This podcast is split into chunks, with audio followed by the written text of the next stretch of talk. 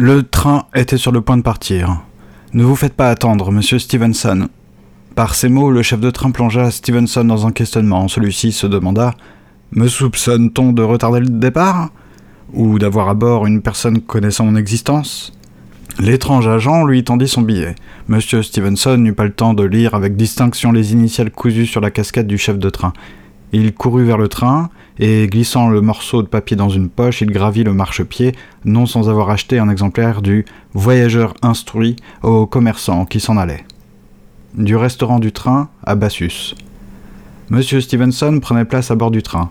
Il traversa une partie de la voiture, puis s'assit sur une banquette moelleuse à côté d'un petit monsieur sec qui serrait contre lui une sacoche en cuir dans laquelle il conservait tous ses trésors. En face de lui, une grosse dame au regard sévère tricotait un genre d'écharpe aux mailles compliquées. Les passagers étaient calmes.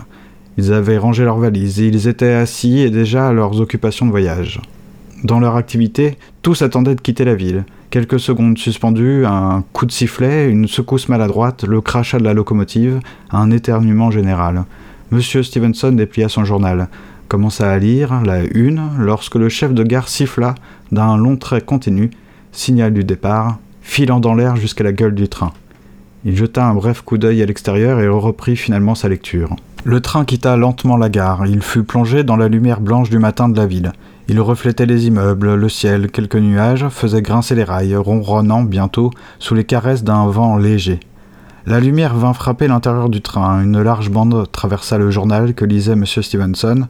Celui-ci leva les yeux, puis la tête, jeta un regard à l'extérieur, vit la ville s'éloigner et se remit à lire dans le silence. Un silence qui, peu à peu, fut troublé par la soudaine activité des voyageurs et du personnel à bord. D'abord, la grosse femme se leva pour aller aux toilettes. Elle mit longtemps pour se lever, cramponnée à son siège et à ses affaires, à la tête de son voisin, à ses aiguilles qu'elle planta presque dans l'œil de ce dernier. Puis défilèrent plusieurs personnes dans le couloir qui allaient péniblement à la voiture-restaurant. Le chef de train vint saluer les voyageurs et vérifier que tout se passait bien. On aurait dit qu'il avait du mal à se déplacer, certainement à cause de sa masse impressionnante. Il ne s'appuyait sur rien d'autre que sur lui-même, regardant généreusement chaque rangée de sièges, jetant un œil amical dans les cabines, regagnant enfin ses propres appartements situés en queue de train. Monsieur Stevenson, laissant retomber l'agitation des passagers, se leva. Il était excité d'être enfin parti, heureux de quitter l'architecture humaine, pas tout à fait comme un enfant, et cependant non sans une certaine joie inexpliquée et naïve qui ne transparaissait pas sur son visage mais qui l'éprouvait intimement. Il se dirigea vers le restaurant et, comme venait de le faire le chef de train, il regarda les passagers, jeta un œil à l'intérieur des cabines, souriant timidement quelquefois. Il avait pris cette habitude désormais, de se rendre au bar lors de ses trajets pour y rencontrer du monde et fuir l'étroitesse des sièges. Il traversa une voiture de compartiment luxueux. Dans ce train, les premières classes se trouvaient un peu partout, l'intérieur était joliment décoré. Il y avait notamment de petites lampes en forme de chandelier, sculptées, qui pointaient vers le haut comme la flamme d'une bougie, et puis surtout, on entendait du jazz provenant d'un tourne-disque jouant sur une console marquetée, recouverte d'un apron, tombant de chaque côté comme les bords d'une crêpe. Il y avait dans l'un des compartiments un couple en voyage de noces. Tous les deux richement vêtus, ils dissimulaient tout sauf leur joie d'être dans une voiture privilégiée. Pourtant, ils regardaient à travers la fenêtre. Ils y voyaient le même paysage que l'on pouvait observer ailleurs. Oubliant moulures, marqueterie et arabesques dorées, ils avaient en tête de faire leur plus beau voyage, peut-être le dernier. Certains voyageurs, même dans ce train, espéraient des moments magiques. Le singulier voyageur les salua en passant dans l'allée. Monsieur Stevenson s'excusait toujours lorsqu'il croisait quelqu'un dans le couloir. Il s'esquivait exagérément pour laisser le passage, la main droite posée à plat sur son abdomen pour maintenir contre lui sa veste en velours et donner l'impression de rétrécir, de libérer encore plus d'espace. Il croisait aussi des joueurs. On jouait beaucoup aux dames à bord, alors que le damier n'était plus à la mode dans les villes depuis déjà longtemps. Monsieur Stevenson n'aimait pas cela. Certains s'occupaient aux échecs et dans la seconde voiture, deux hommes assez âgés s'étaient lancés dans une partie d'échecs chinois. Le principe était identique, sans doute, à celui d'un échiquier classique, mais le plateau était séparé en deux par une frontière et les pièces étaient différentes. Au jeu chinois, il y a un canon. Les deux joueurs avaient le même âge et se ressemblaient en certains points, quoiqu'ils ne fussent pas frères. Le premier avait l'allure d'un ancien des armées, d'un sous-officier à la retraite. Il observait le champ de bataille du haut d'une colline invisible où il se prenait, à son âge, pour un redoutable général, mettant à l'œuvre un plan infaillible, médité plusieurs jours auparavant dans sa tente, d'où il avait pu rédiger ses mémoires, donner des ordres et envoyer du courrier à l'état-major. Et lorsque sa main avança un pion, descendant sous les nuages à travers le brouillard pris en compte dans l'implacable stratégie, le mouvement singulier cachait et révélait son œil savant, l'idée de la guerre que ne devait jamais troubler les déplacements de l'ennemi. Perché en haut d'un costume gris, maintenu par un nœud papillon bleu royal, ses yeux voyaient les modifications du plateau comme l'agitation infecte nerveuse d'une fourmilière. Il était la seule volonté à œuvrer sur le sol trop bas, la seule intelligence humaine supérieure du conflit qui lui appartenait et dont il voyait les limites physiques sur le carré de bois. Le deuxième joueur pourtant n'était pas absent et donnait bien du mal au général. Il animait la foule grouillante d'une agressivité animale, impitoyable, que même le savant stratège ne pouvait pas prêter à la chance mais ne parvenait pas à comprendre.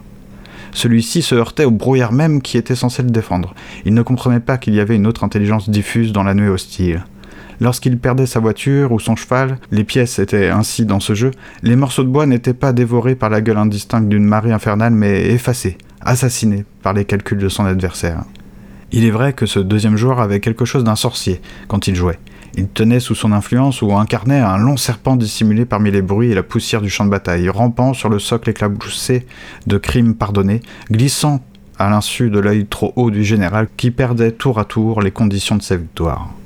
Vautré sur son siège, derrière le rideau de fumée que le général voyait vraiment et tentait maintenant de percer, le deuxième homme n'avait rien d'un ancien soldat. Il avait plutôt les traits et la gestuelle d'un esprit délassé. N'ayant connu ni les guerres ni les contraintes d'un travail, il fut le seul à regarder M. Stevenson qui passait dans le couloir. Celui-ci, n'ayant prêté attention que quelques secondes à l'ennuyant conflit, s'installa au bar. Il entendit derrière lui Cela fait deux pour vous et un pour moi. Charge de revanche, jouons encore. Monsieur Stevenson trouva au bar du restaurant un petit personnage en costume cintré, petit gilet boutonné, la chaîne brillante d'une montre à gousset, un cigare délicatement tenu qu'il portait à ses lèvres d'une façon des plus élégantes et buvant un verre de kir. Monsieur Stevenson trempa ses moustaches dans la mousse d'un cappuccino, contemplant l'éclat teinté du comptoir derrière lequel patientait poliment un maigre garçon qui avait un joli gilet noir d'un tissu simple. Celui-ci ne regardait pas les clients. Occupé par quelques pensées lointaines, un rêve ensablé. On peut rêver de voyager en voyageant. Le ballet des serveurs s'organisait autour d'un petit groupe de voyageurs qui occupait le milieu de la salle. Chacun disposait d'un fil invisible manipulant une partie du restaurant. Si l'un d'eux levait le doigt, un serveur rappliquait au pas de charge. Un autre tournait la tête, et c'était le barman qui se dirigeait vers un coin de son bar.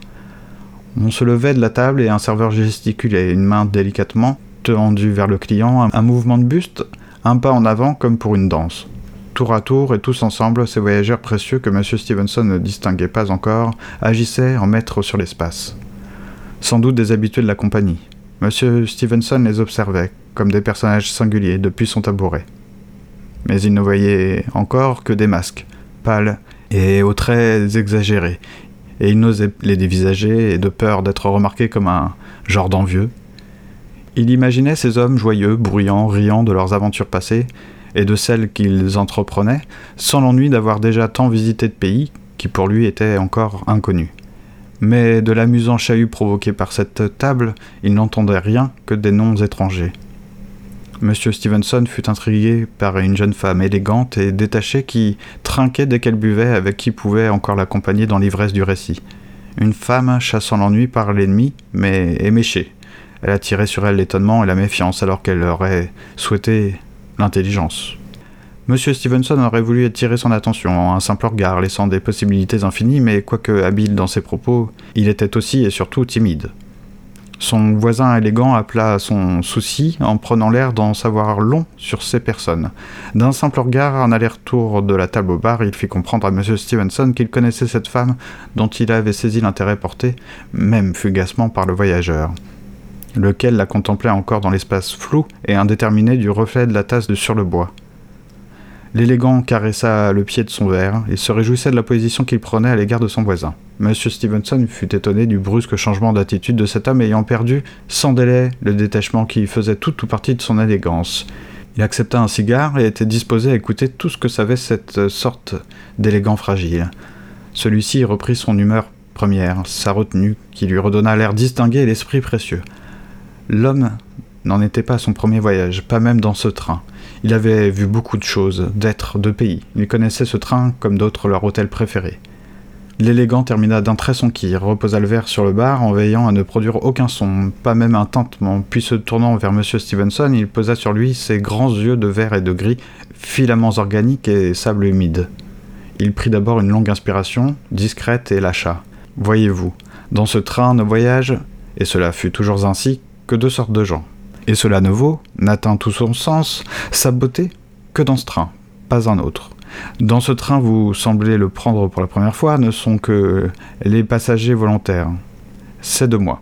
Malgré cette distinction en tête, certains ont fait un choix de façon plus ferme, plus authentique que les autres. Alors que les uns ont cherché le train pour voyager d'une façon nouvelle, avec plus d'excitation, pour le danger aussi, d'autres ont été forcés de monter à bord.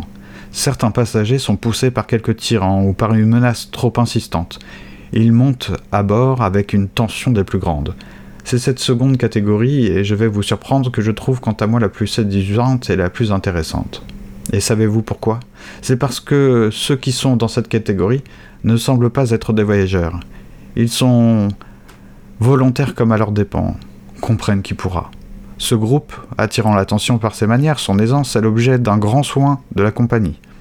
Ces personnes sont clientes depuis de nombreuses années, et il y en a toujours eu depuis l'existence du train de ces groupes d'aventuriers car ils s'aventurent au-delà des frontières depuis plus longtemps que moi. Pourtant, ou je voudrais dire, c'est pour cela que ils ignorent beaucoup du train, de ce qu'on peut savoir sur ce train, des choses intrigantes sur certains voyageurs. Bien avant la découverte de ce bijou de mécanique et d'espoir, ils le cherchaient dans chaque pays, dans chaque lointain, ayant devant leur volonté ou pour pousser leur détermination les possibilités nouvelles et infinies d'un tel moyen de transport. Ce train rend leur rêve possible, je veux dire, de véritables possibles.